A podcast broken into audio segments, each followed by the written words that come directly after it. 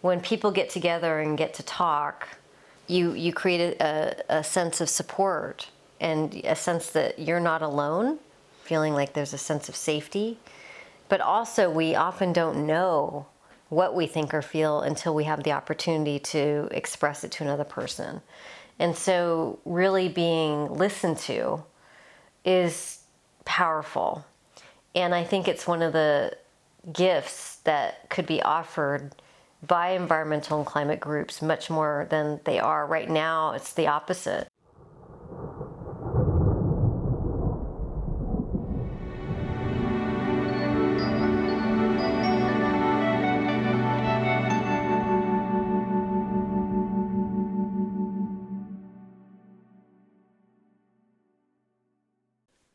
Welcome to the eighth episode of Klimatpodden, a podcast about climate change, hosted by me, Ragnhild Larsson. Normally, the podcast is in Swedish, but now and then I will host English speaking guests, and this is the first time. The guest today is Renee Lertzman, a climate psychologist in Berkeley, in California, where climate change is very obvious considering that the state is facing one of the most severe droughts on record. For more than 20 years, uh, Renee Lertzman has been bridging psychodynamic research and environmental issues. She connects the words of academia and practice and is dedicated to providing training to those working on the front line of environmental change, as well as to scholars and researchers developing innovative approaches. Her aim is to turn our aspirations for a better world into actions that make a difference. She works with leaders in business, government, NGOs, and academia to develop innovative research, strategies, and uh, learning programs to effectively engage stakeholders in responding to the most profound challenges of our time. Since she published her first interview in 1997 with Ira Glass in The Sun magazine, she has written extensively about how intersections of psychology, environment, and culture illuminate change work. Renee's first book, Environmental Melancholia Psychoanalytic Dimensions of Engagement, was published earlier this year. I met Renee in her house in October and had a very inspiring conversation about the psychology of climate change, how climate anxiety is affecting us, and why it is crucial that we create space for conversations where we can express our feelings about climate change and listen to each other's ideas and fantasies, rather than telling people what to do and why blaming and shaming people for their behavior is not a very effective way to create action and engagement. To be able to create a more sustainable world, Renee believes that we need people who understand psychology working in partnership with people who understand the global environmental situation and people who understand how organizations operate. At the webpage www.klimat podden.se. You will find more information about the program and links to books, articles, and organizations that are mentioned in the episode. Also, I would be very happy if you would take the time to rate and review the podcast in iTunes or on any other channel you might use. Welcome to an inspirational conversation with Renee Lertzman. So I'm sitting here in Berkeley with Renee Lertzman in your house, uh, which you are to, about to move from. And uh, I would just um, ask you, could you please introduce yourself? Who, who is Renee Lertzman? Hmm. Uh, Renee Lertzman is uh, many ways to answer that question. Um, I'm a trained psychosocial researcher. Uh, I'm a writer and I uh, see what I do as essentially communications consulting. So I work with organizations um, and groups around can we apply psychological insight to the ways in which we communicate with all different kinds of people about the most serious ecological issues that we're facing right now. And how did you uh, end up doing this work? Um, it started for me really my first year in college when um, I was a psychology major and I was also just happened to take a course in environmental studies. And happening as I was going from my environmental studies course, where we were learning about um, extraordinarily serious facing our planet. Every week, a different lecture uh, focusing on a different kind of issue, whether it's deforestation or species loss or climate. Um, we would hear about these issues, and then we would all leave the class, the lecture hall, and just sort of be expected to carry on with our day as normal. And then I was also going into my psychology courses and we were learning in those courses about you know social psychology um, how humans you know behave and why humans do what they do particularly at the social level. So we were looking at things like prejudice and aggression and in groups and out groups and nothing about what was happening with the environment and that experience of going between the environmental studies and the psychology uh, really induced a crisis in me where I felt that there was nowhere I could go to explore the question that was coming up for me most strongly, which was what does it mean to be a human being right now? And learning about what we're learning right now. What does this mean? And of course, I'm young. I'm probably 19 or 20, and um, and so at that point, I I decided that I would focus on understanding as deeply as I could the psychological dimensions of our environmental crisis, and and specifically, how can we communicate in ways that are psychologically sensitive and skillful. You know, knowing what we know about how humans relate with really bad news and distressing information. If we know what we know, how can that inform the ways that we communicate about our environmental issues? So, so it really started for me at that point um, around 18, 19 years old in 1986. So it's been quite a while. Um, and that path has taken me in many, many, many directions. It's it's a complicated story, but um, I have not veered from. I mean, it's really been my focus ever since then. Yeah. Yeah. And uh, what is it that uh, makes this so important for you to do this work? Well, um, I mean, essentially because I experience uh, a, incredible distress around the prospect of human degradation to uh, our biotic, you know, life here in ways that are and potentially are irreparable. Uh, I can't really live with that very easily.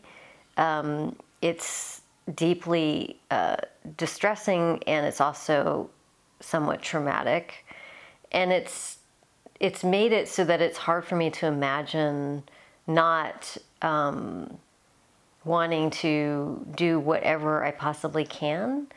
And so, you know, this relates to the work I do, which is really about identifying the fact that I, I believe each one of us actually really does want to be able to have some impact.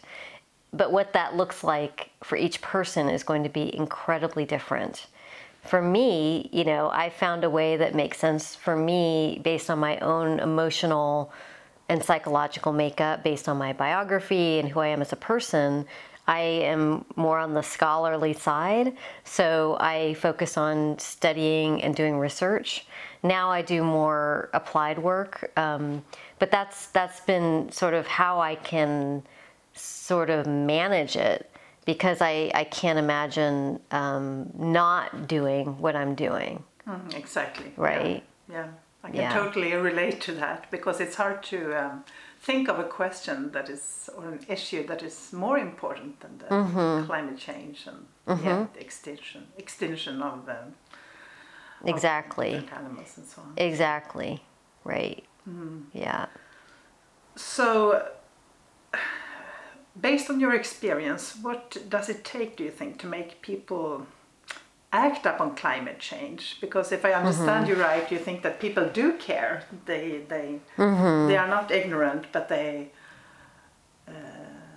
But yeah. Oh, how yeah. could you do that? I mean, it's, it's a big question. It is a big question. So I don't I don't um, claim to have the answer.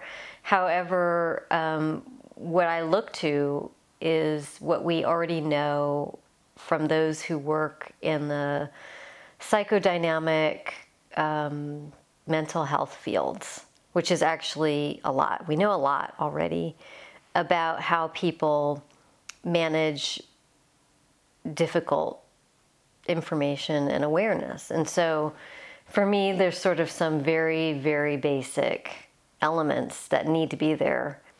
One is acknowledgement. So there needs to be a way to acknowledge the complexity of how we are feeling, that it's not black and white, that it's very complicated. And to be able to acknowledge that, which is what a good therapist does. A good therapist says, I see you, I understand your suffering. That's what therapists call attunement. And without attunement, there can be no change, absolutely no change. And so that's sort of a basic piece right there, which I think that we are hungering for. Now, who does that attunement? You know, that's another question. I think that there's an opportunity for any organization who's trying to raise awareness can can be more attuned than they are.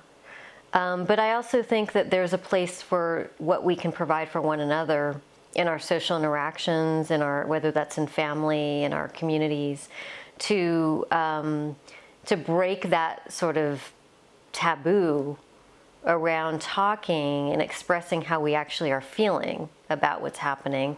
However, in order to do that, we generally have to feel safe enough to do that. So it's all it's all kind of um, sort of like a, a cycle, right? If so, we we need to acknowledge what's happening, but in order to to acknowledge and to be able to engage in that, we, there has to be a level of safety and and and a sense that you're not going to be attacked, you're not going to be blamed, shamed. And this is one of the most tricky parts of this work is the fine line between raising awareness and going into a shaming guilt guilt inducing place and um, and I do not see it as constructive to be coming from a place of shame or guilt. Um, I think there's an important distinction between that and, and having a conscience and having in kind of a the moment where you realize, oh, I don't actually want to be continuing to be doing what I'm doing. It doesn't mean I'm a bad person, right? It's it's sort of that critical distinction. My behavior is, you know, I don't want to continue, but but to not then internalize it into I'm such a bad person because I'm actually contributing to the problem. And so that's actually why I think this is a unbelievably complicated psychological situation we're in. It's precisely because we're all in it. Exactly, it's very hard to not contribute to the. climate We are contributing. I, mean, I flew. I took the plane here. I flew here. Exactly. Yeah. Right. I we're drinking um, mineral water. Yeah. It was flown over here. Yeah. right? I mean, sorry. Um, and uh, so I think that, that that situation forces us to reframe how we're accustomed to thinking about this because we are in it. But you know, it doesn't mean that we can't that there aren't uh, opportunities for us to tap and access our capacities for creatively working our way through it and eventually out of it, right? And so that relates to, I think, the second element. So I mentioned acknowledgement. There's also um, something to be said for uh, recognizing um, the the role of um, conflict that can come up for us that that a lot of the practices that we are engaged with right now that give us a lot of pleasure and benefit and rewards um, you know of course we're going to be uh, attached to these practices and they create they they contribute to a sense of who we are as human beings so i think that that how we negotiate that is incredibly important so again, it goes back to, you know, our tendency is to want to see change happen very quickly right now in a very um, sort of absolute way. But the fact is, is that we're all sort of knitted together in this in this web in this system and so how we think about change is different than how we're used to thinking about it and I think that really relates to our need to reframe climate as a sort of a problem that we solve. Hmm. Because that whole problem solution, um, it's almost like within the climate issue, there's multiple myriad problems that we can solve. Exactly. But when we think about climate change as a problem, I think we're going to feel continuously disaffected, disempowered, and um, demoralized because it's one of those quote unquote wicked problems. It's also what's also called a super wicked problem in, in its systemic nature, right? So it's, you know, it's got the whole, all these attributes about it that make it hard to get our hands around, and yet we're able to witness some effects of it increasingly, like the drought we're in right now. So so I think we need to, to think very differently about how we frame this as a problem to a situation. It's a situation that we're in. And I think that that also can open up more opportunity to engage in ways that might feel more productive. Because um, I think that the biggest issue facing our work in climate is precisely that people feel discouraged and disempowered. Exactly, and that doesn't create change, does it? No, it doesn't. It only makes you feel bad, and okay, I go to the bar, keep drinking. exactly, or go to the shops and exactly, buy, or get in my SUV and go on exactly. a big road trip. I mean, I think these are all very understandable things to do. Mm-hmm. We've got to take the demon out of them. We have to see these as human. These are uh, limited and and you know not the most skilled ways of dealing, but they're very human ways of dealing with a very difficult situation.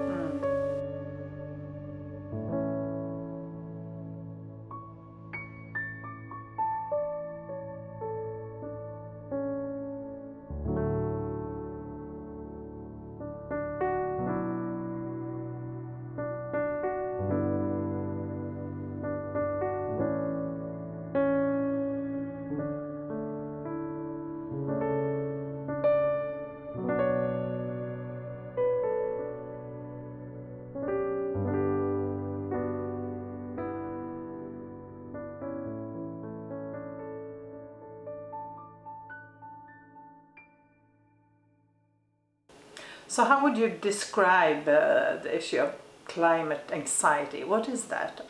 What is climate anxiety? Yeah, how would you describe it? Um, I think it's just this profound sort of. I mean, it's. I think it's very unique and different for every person.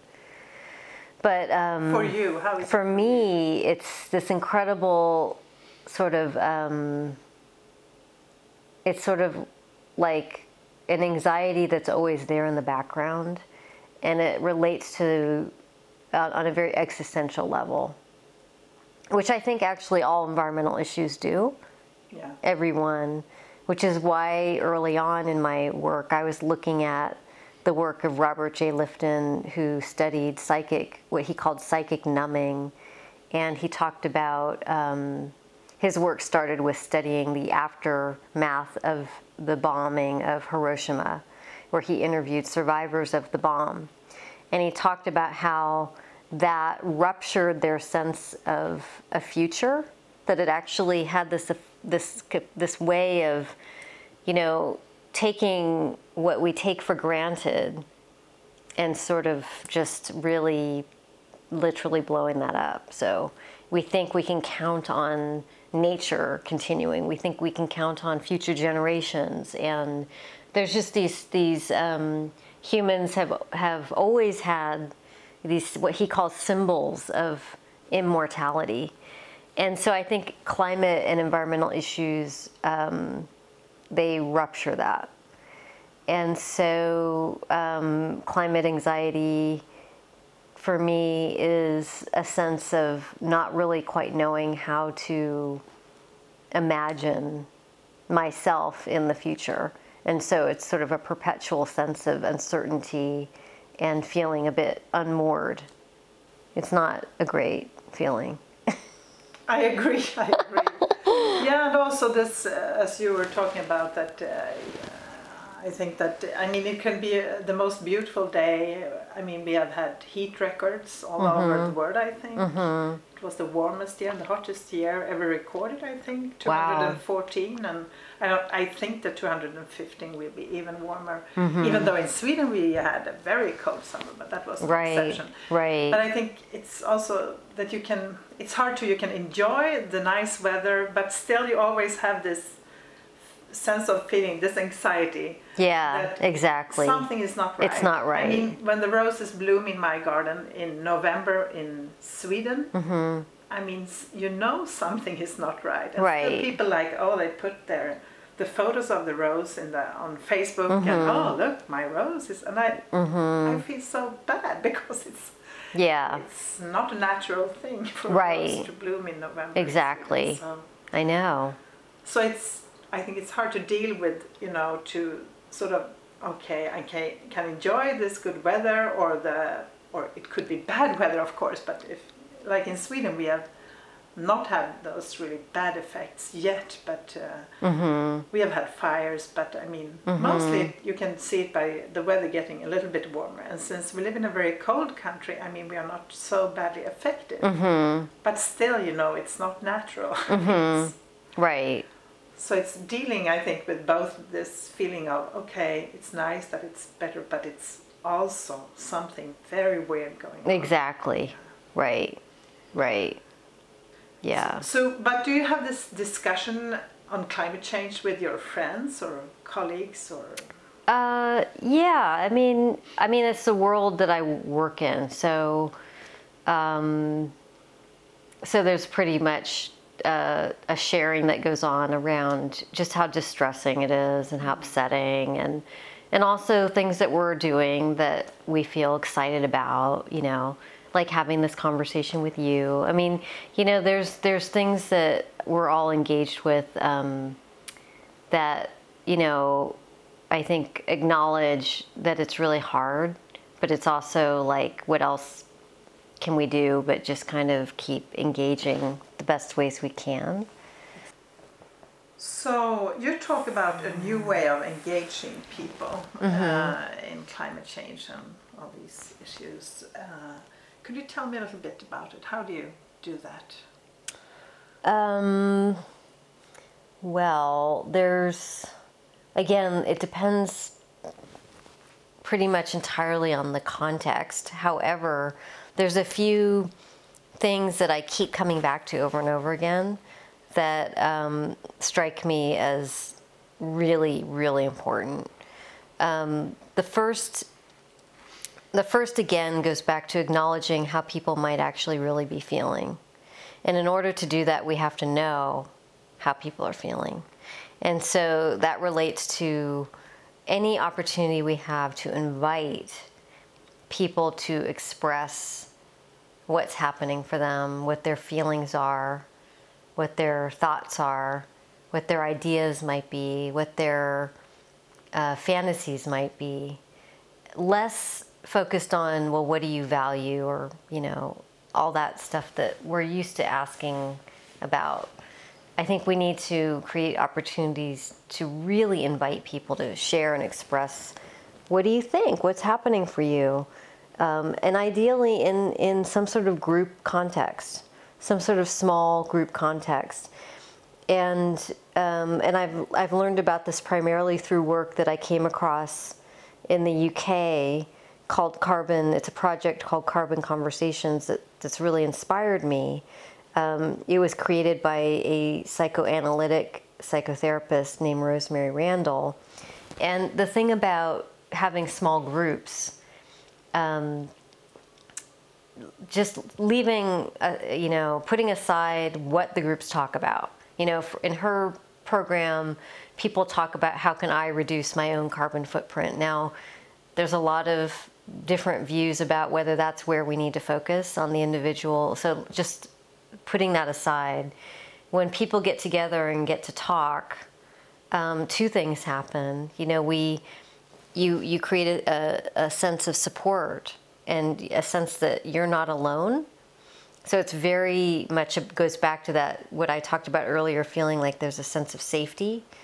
But also, we often don't know what we think or feel until we have the opportunity to express it to another person. And so, really being listened to is powerful. And I think it's one of the gifts that could be offered by environmental and climate groups much more than they are right now. It's the opposite. It's almost like a flip, it's a megaphone approach where it's like broadcasting constantly to people and it's not actually turning it around so that we're listening and we're giving people an opportunity to even just become more aware of their own feelings and their own thoughts about these issues. Mm. So the whole listening piece is so important. Um, and the second part of that is allowing people to almost um, design their own ways of how they want to engage. So, for example, a lot of work that is considered, you know, engagement, whether it's employee engagement, stakeholder engagement, it often, to me, isn't really about engagement. It's really trying to get people to do what we want them to do. And it's saying, okay, you could do X, Y, or Z. Yeah. But what if you actually said to people, well, okay, we've listened, we hear what, what concerns you how how do you feel you would make most impact? And how can we help you to make that happen? Yeah. how can we partner with you so that you become the agents of change? Um, and that's real engagement. That's real change. And that happens you know I, I don't know of hardly any opportunities where that happens to be honest. And i i get really frustrated when i hear about employee engagement or organizational engagement. How can we get our employees, our staff, or business uh, students, whatever the group is, and then you're you're offering people a tiny menu of options. Yeah, so it's and already set. It's already set, and I learned this directly from the research I did when I was doing my field work for my PhD in a region of the United States near the Great Lakes, where I was doing in depth interviews. And again, the way I was do- designing the interviews was inspired by all the work I've been talking about, particularly psychoanalytic research and psychodynamic practice. So I'm listening, I'm asking a lot of questions, there's a lot of prompts, there's not a lot of direct questions. And what I heard and what my book is about is that people have all kinds of concerns and energy, but they're just there's no clear way for them to express it or channel it. And every person I interviewed had some story about a negative experience with a environmental group where they were asked either to donate money or go to an event or sign a petition. And for the people I interviewed, they all said, well, those aren't things I would do. Hmm. Either I, I can't or I don't want to and and and I felt that there was this incredible missed opportunity. You know, someone I talked to is a musician. Well, maybe she could have contributed drawing on her strengths as a musician. Someone else I talked to is a is a highly experienced laborer who works in construction. He would probably be amazing at helping to build something. Yeah. You know, someone else I talked to is a business background. I mean, you know, that's what we're talking about here. And um, and I think that giving people the opportunity, and I think this is really the role that organizations should play. is is how can we partner with you so that you can let's see what you what you have in mind. Yeah, and since we need many solutions, it's not Yeah. one solution. Exactly. we need everyone um, in, involved Oh, that's, in different ways. yeah, it's really interesting. But why do you think that organizations so seldom or never do this, have this approach? Well, I think because they're incredibly anxious and that there's an incredible sense of urgency. There is real urgency. And the stakes are high and the resources are are limited. And that creates a situation where we tend to focus on the most immediate kind of what feels the most tangible, safe, predictable ways of operating that may in fact not be the, the most effective. So there's there's a bit of a myopic tendency going on um, that you know is hopefully changing. yeah. I think it is. What, what signs do you see of that changing? Um, I see more acknowledgement and recognition in the corporate sectors and the business sectors, private sectors, around um, the need to, uh, you know, for example, create challenges. There's um, there's a sort of a approach that comes out of the design world where you create a challenge. So um, it's a well-known way of accelerating innovation. So, just one example in the US, there's something called the Fuller Challenge, named after Buckminster Fuller, that's administered by the Buckminster Fuller Institute.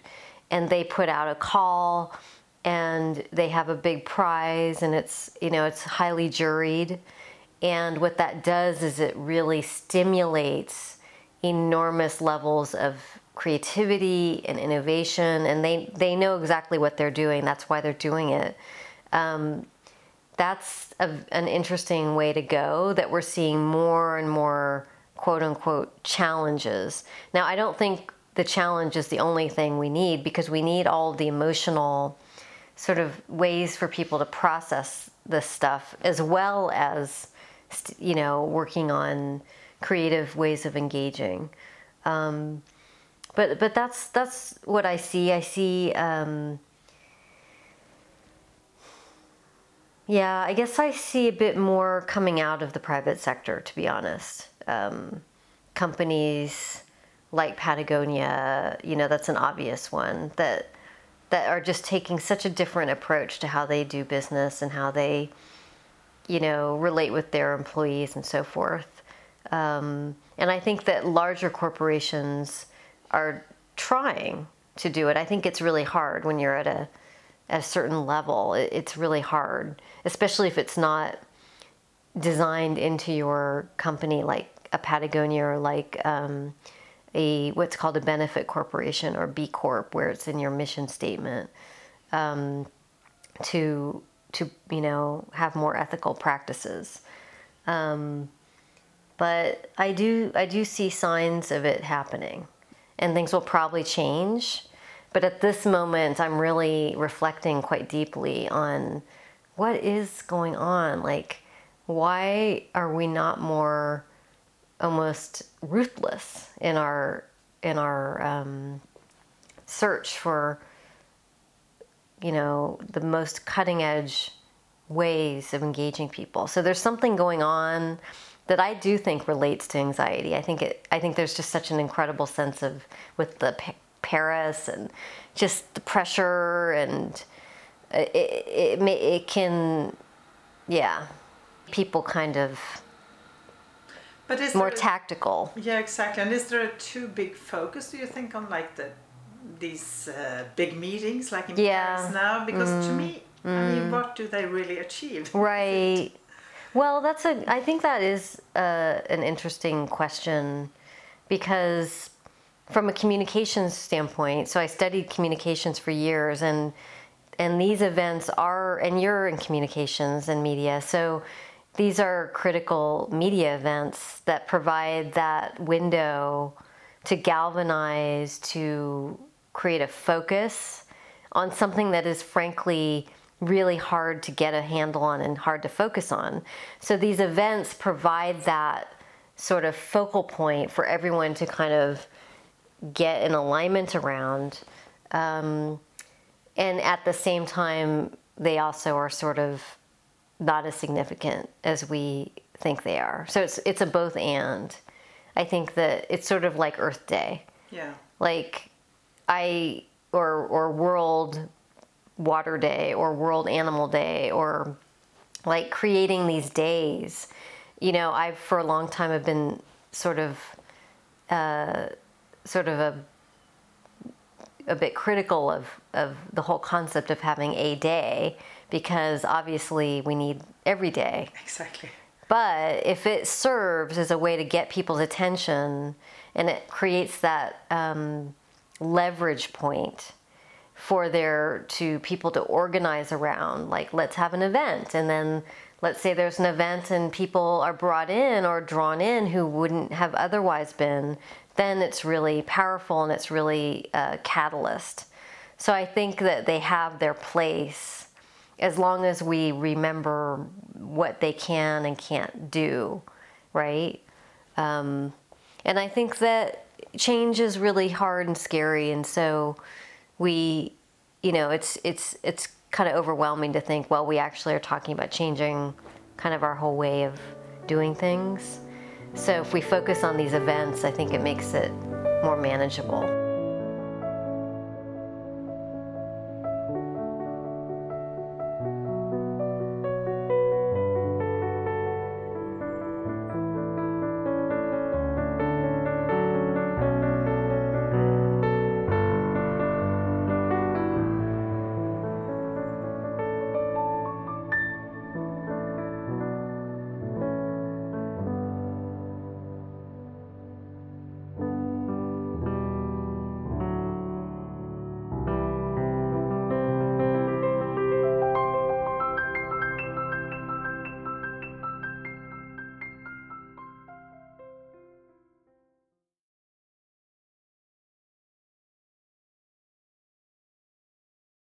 But I mean, then again, I've also start to think that the society that we have to change, uh, I mean, in very many ways, uh, doesn't necessarily mean uh, a worse place. I no. mean, it could be a much better place. Exactly. Because the way we live is not very sustainable in exactly many, in many ways. Exactly. So, because right. if you try to convince people that we should go back to the Stone Age and live in yeah. in caves, it's not very attractive. So here's the thing. Um, there was an article in the New York Times a few weeks ago about the state of California and what Jerry Brown is trying to do to pass more rigorous, um, you know, policy on carbon emissions. And they had a quote from someone who is coming out of, I, I believe it was probably the energy petroleum sector. And what she said is, everyone's talking about the need for things to change, but we don't know what the plan is. And she said in her own words something along the lines of, if we don't know the plan, we're going to we're going to imagine what that is and it's going to be the worst case scenario. So that's what we're talking about is that we tend to go there. If you say to someone your car is terrible, you shouldn't be driving your car then where are people people are obviously going to assume well what what you're saying is we're not going to be able to drive anymore. And then it quickly starts to feel really scary and dire. And you know and then you have organizations like the post carbon institute that's really been focused on trying to promote a vision that in fact this is a better future in many, many ways. And, you know, there's a famous cartoon where it shows someone saying, you know, cleaner air and more nature and more jobs. And then someone in the audience is saying something like, well, what if it turns out that not to be true and we get all these things? It's like, um, you know, I, again, I feel like we have a tendency to go either in a very dualistic way either it's all going to be great or it's all going to be really bad. What about something that's more integrated? Yeah. it's going to be hard and it's going to be great. Like that's more truthful. Yeah. Right? That that change is going to be difficult. But it also probably won't be as difficult as we think it is. And in fact, there might be unimagined benefits that we can't even think um, you know, conceive of right now in terms of our quality of life. You know, because we've sort of gone in such a direction. You know i'm just thinking of you know what it's like to reconnect with our neighbors what it's like to you know what we call what's being referred to as resilience right now is kind of like healthy communities where people are kind of in communication with one another and you have plans if things don't go right. And you know there's already a lot of research that shows that people are happier, right? When we have less, but we have higher social capital. Yeah. So we already I don't think we need more research to show that people are feel better when there's high social capital, right? Um, but we have to continuously provide these stories so that we keep that in the frame. Yeah. And again, kind of hold both in the frame. Change and some loss and gain. Yeah. Not all loss and not all gain. Because I think that we're suspicious of if it's all too happy, too positive, there's a part of us that doesn't trust it mm. because it's not it's not really authentic. No, no. I agree. It's true. And you also say it's a myth that uh, you talk a little bit about that, but you say it's a myth that stakeholders don't care enough. Uh, so could you explain what you mean? How how is that? How do you how do you see that uh, it's not true? Well, um, a couple of things. One, we have to not take at face value.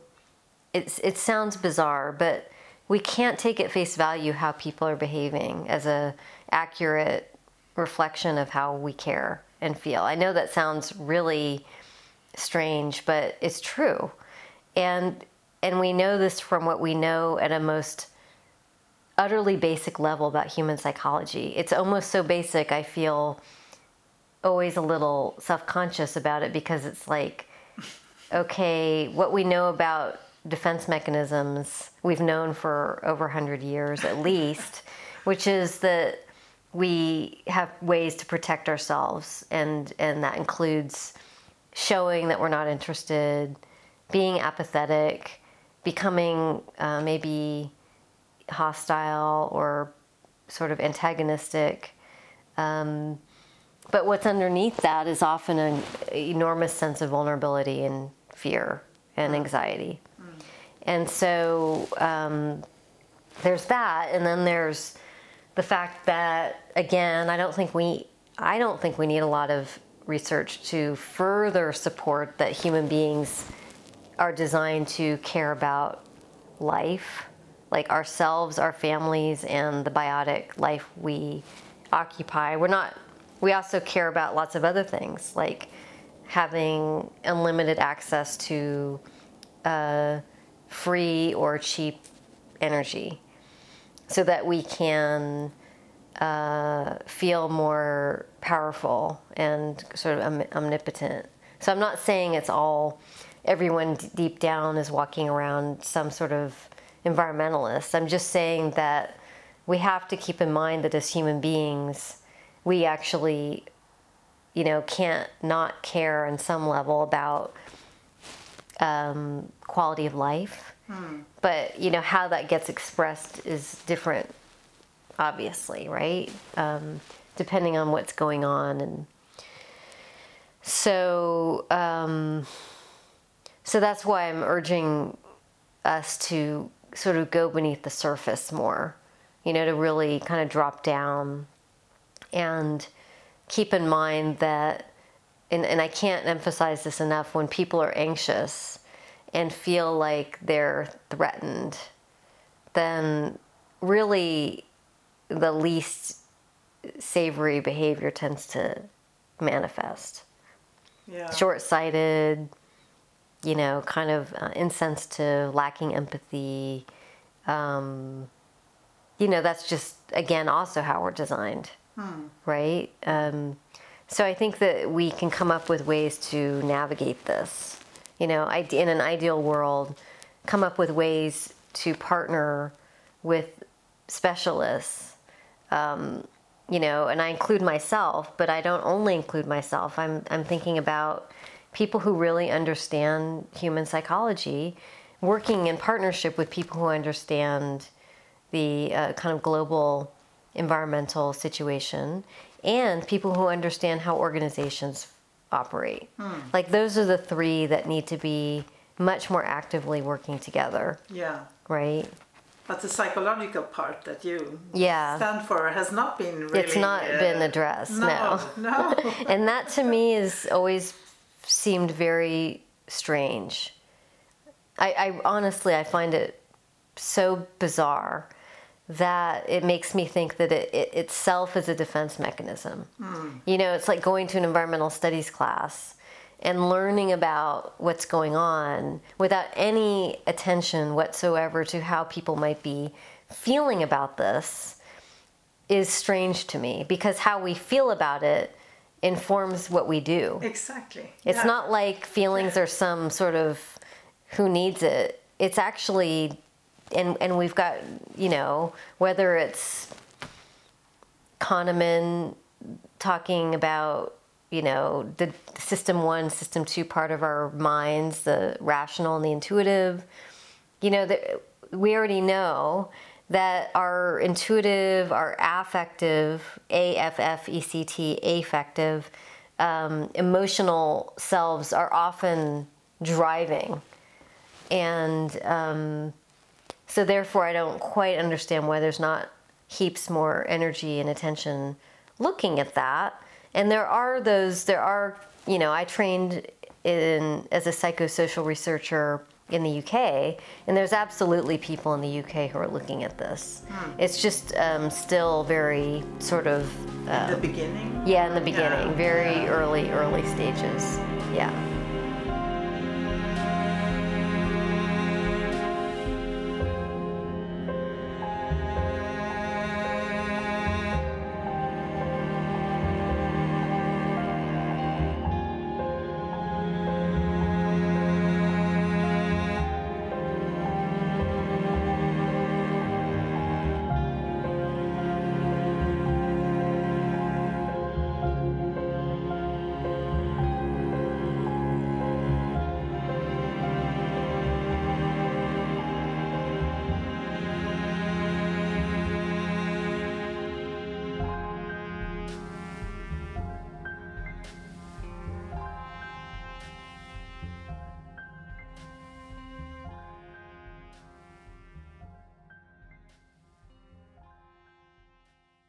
Okay, so we we know a lot about the physical effects of climate change, but not so much about the psychological effects and the mental effects. Because you, as I understand it, you think or you see that there can be massive mental effects.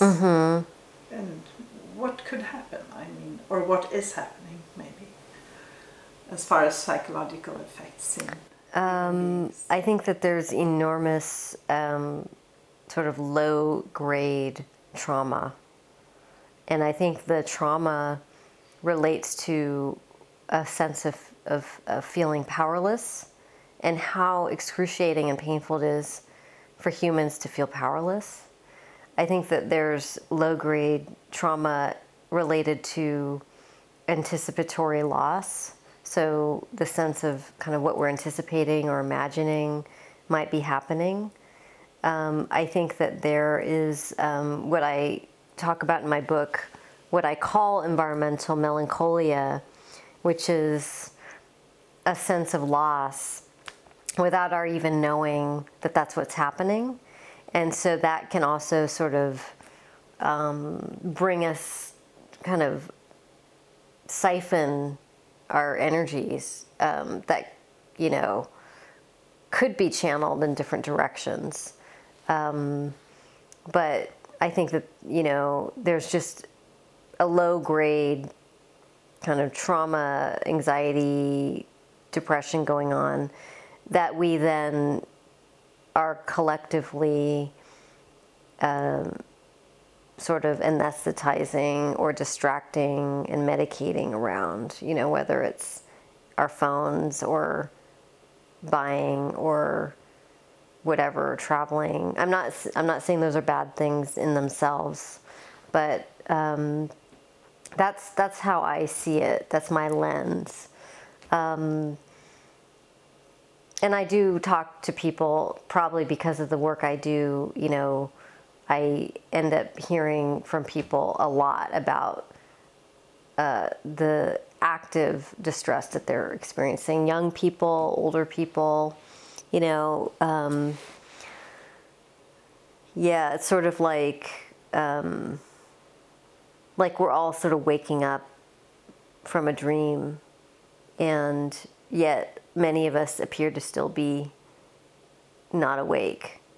And i think that that's sort of a weird feeling to have that we see then being played out in you know films blockbuster movies where like zombies and you know supernatural creatures I, I feel like there's something interesting going on where people are starting to wake up more but yet we're not all there and so that can also feel alienating Yeah. and lonely Yeah, and it's kind of frustrating if you feel sort of, uh, you know, uh, that you know what is going on. And, Yeah. And you just look at the rest of the society and, and think, oh, uh, why aren't we all acting? Exactly. And then it makes us doubt ourselves Exactly. and think, well, am I crazy? Am I the one that has a Yeah, problem? Yeah. So I think that happens a lot. That's Yeah. even more reason why we need to be creating opportunities for us to share our experiences and our stories and just almost naturalize it. Yeah. So it's not such a big thing. It's just No, kind of like part of life right now, yeah. right? Because it is. I mean, Mm-hmm. really. I'm also interested. Could you describe like the work you do with the client? Could you describe something that you Sure. are doing? Yeah, so there's there's a few different ways that I work with clients. One is as a researcher. So I love being invited to help uh, design research, whether it's doing interviews or focus groups or surveys, which I'm not a big fan of, but you know, basically designing research to understand what people's experiences are and then being able to write that up in a really compelling way that is very much about storytelling.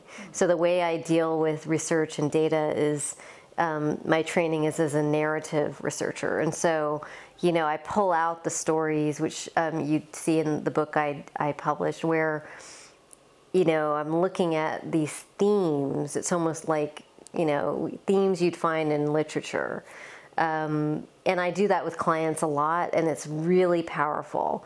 It's very powerful for them to then be able to apply it to how they message, how they design their branding, how they design their engagement. So that's one way. Another way is I do I offer trainings and workshops for staff to become more tuned into the psychological dimensions of climate change work that then can inform the ways that they may be interacting with their stakeholders, their communities, uh, internally, and so forth. Uh, and I really enjoy doing those kinds of trainings and workshops. And another way I work, so there's kind of three main ways, and the third would be um, more focused specifically on messaging. So, crafting messaging, crafting um, how do we design engagement if, if we want to be engaging with an organization, uh, within the organization or outside of the organization. Um, and, and one example, a recent project that I worked on that I really enjoyed was with an organization called the Alliance for Climate Education, which works with high school students in the US and they go around the country and they they have these assemblies and so they actually ha- uh, reach over a million young people every year. And they invited me to come in and basically design um, trainings for a program they have for what they call fellows. So, young people who are really wanting to engage more. uh, around how to have more effective conversations with people about climate change, including adults. So the idea that we wouldn't want young people to just sort of go out and start trying to have conversations and then have them not go well. No. And so, really thinking about what are some basic kind of skills and techniques that could really support them. And I did those, a few of those around the US, and it was really powerful and, uh, and I think very effective. You know, basically, virtually everyone who participated commented that they felt so much more confident and capable. And the reason why is because the emphasis is not on trying to persuade people. It's not like you have to go out and persuade your aunt or your parent to see things the way you do. It's really about listening and understanding what they might be feeling and what they might be thinking, and then working with that in a skillful way so you can sort of it's uh, the, the terminology from something called motivational interviewing which i use to uh, inform what i do is guiding versus writing r-i-g-h-t like to write. And it's this idea that we're accustomed to saying you should do this because it's right. You know i mean you shouldn't smoke you shouldn't do this you shouldn't do that and what they've known now for years and again there's so much research on this in the public health sector that people don't respond well to that at all.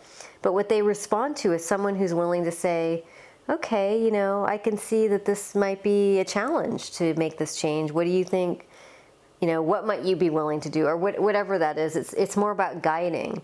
And again i learned this from rosemary randall in, in the uk who founded the Carbon Conversations, where she was having conversations with people about their carbon footprint. And, you know, drawing on her training and her experience, it would have been really inappropriate to, you know, meet someone with, oh, God, how can you be driving and flying so much? What's wrong with you? You know, don't you care about the planet? You know, are you some sort of just selfish person? You know, like that would have been so not only inappropriate, but just so, you know, not helpful. Not effective at all. Not effective. But that's exactly what we're doing. Yeah, yeah, I know. And so, right, which I understand. I think we need to have compassion for that. But it's time to reframe. It's really time to say, okay, I might feel like saying that, but I'm not going to. I'm actually going to recognize that no one meant for this to happen. This is not intended. This is what's called an unintended consequence. We're all kind of caught holding the bag, of course, in different ways, so it's not equal. I mean, I'm not saying that energy companies don't have more accountability, but I'm saying we all, in some ways, are sort of caught holding the bag. And um, when you're caught in that way, you know, the best way forward is to say, hey, you know, I know this is really this is really hard, isn't it? What can can we do about it? Not what can you do about it or what can I do about it? What can we do? And and I think to be honest, to get to that point, we need to go through some sort of a real internal shift in in our own our meaning those concerned about climate change and working on this some sort of internal shift so that we can find constructive ways to manage our own anger and our own feelings of frustration. Because that's going to leak out. And and I'm not you know there's a place for it. There's a place for showing up and marching in front of parliament and saying this is absolutely unacceptable.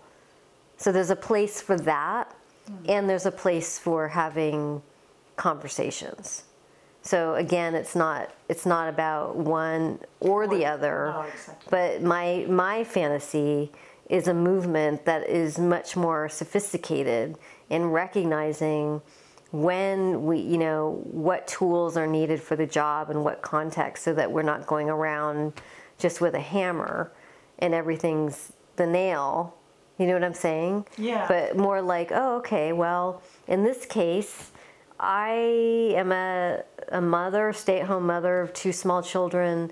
I feel really powerless. There's something I want to do. I don't know what I can do. Um, so maybe one way I can start is to start a group in my in my neighborhood, and and maybe other moms we can all get together, and we can just talk about check in with each other. Like, well, how are you doing this week? Okay, well, I maybe I drove, drove a bit less, or I did something different, but you know, in that case, it may not be appropriate to go out and, you know, take a more uh, adversarial approach. Um, but if you are dealing with trying to persuade, you know what I'm saying, leadership, then, but it can also, you know, I heard recently about a story, um, a community in Ohio that um, successfully fought um, a mining company, a coal mining company, um, and that's actually going to be uh, coming out in November in, in a different podcast with Outside, uh, a website called Outside, I think. Um, and their tactic was very much about listening and having conversation. They, you know, Yeah. so, so again, I, I think it's really about skill, what's called skillful means. You know, in Buddhism, there's this term, skillful means. That's what we need right now. Yeah. So, what is your vision of the- future? If you could decide, what would it look like? Um, it would look like every person who cares about what's going on has a way to express that in some way or another, whether it's at school or at the workplace. Um, it would it would feel like there's just so much higher level of energy and engagement. You know, I'm thinking about communities like some here in Oakland that are really distressed and incredible crime and poverty. You know, I would love to see all kinds of communities being part of co creating our future that's, you know, healthy and sustainable and um, creative and um, more joyful and that really has respect, practices respect for other living beings that we share this place with, really. Yeah. Sounds like a a good vision, I think. Yeah. Yeah. and yeah, it, it seems like you will have a lot of work because, as you said before, this is just like only beginning. I mean, Right. you're only beginning to realize. Although you say it's, I mean, it's old knowledge, really. Yeah, But exactly. to uh, to uh, to use it in this context. Exactly. And I think it's really important to remember that we do already have tremendous insight and access to resources. It's just about utilizing them and, and creating new bridges. So again, the idea of psychologists working with climate change professionals or, you know, organizations sounds bizarre, but I don't think it is bizarre. I think it's actually, you know, hopefully going to be seen as just normal. But that's the new part. But you know, I, I think it's important to just remember that it's not that we go, have to go out and recreate the wheel, but we do have to go out and innovate how we make use of what we know in new and different ways, new combinations. That's the place where I see we have such opportunity, really. Yeah, I totally agree Mm-hmm. with you on that. So thanks for uh, for inviting me and, Mm. uh, and taking your time to talk to me. It was really Yeah, it's great talking with you. See, this is what I mean. It's really wonderful to have a conversation. Yeah. You know, I get to say and learn things that I didn't know until I'm being invited into a conversation. So it's sort of exactly what we're talking about here that we, you know, I would like to see us doing much more with one another. Yeah. So thank you. It's a Yeah. gift for me. Yeah. so let's uh, keep the conversation going. Yeah. Thank you so much. Mm, yeah, thank you.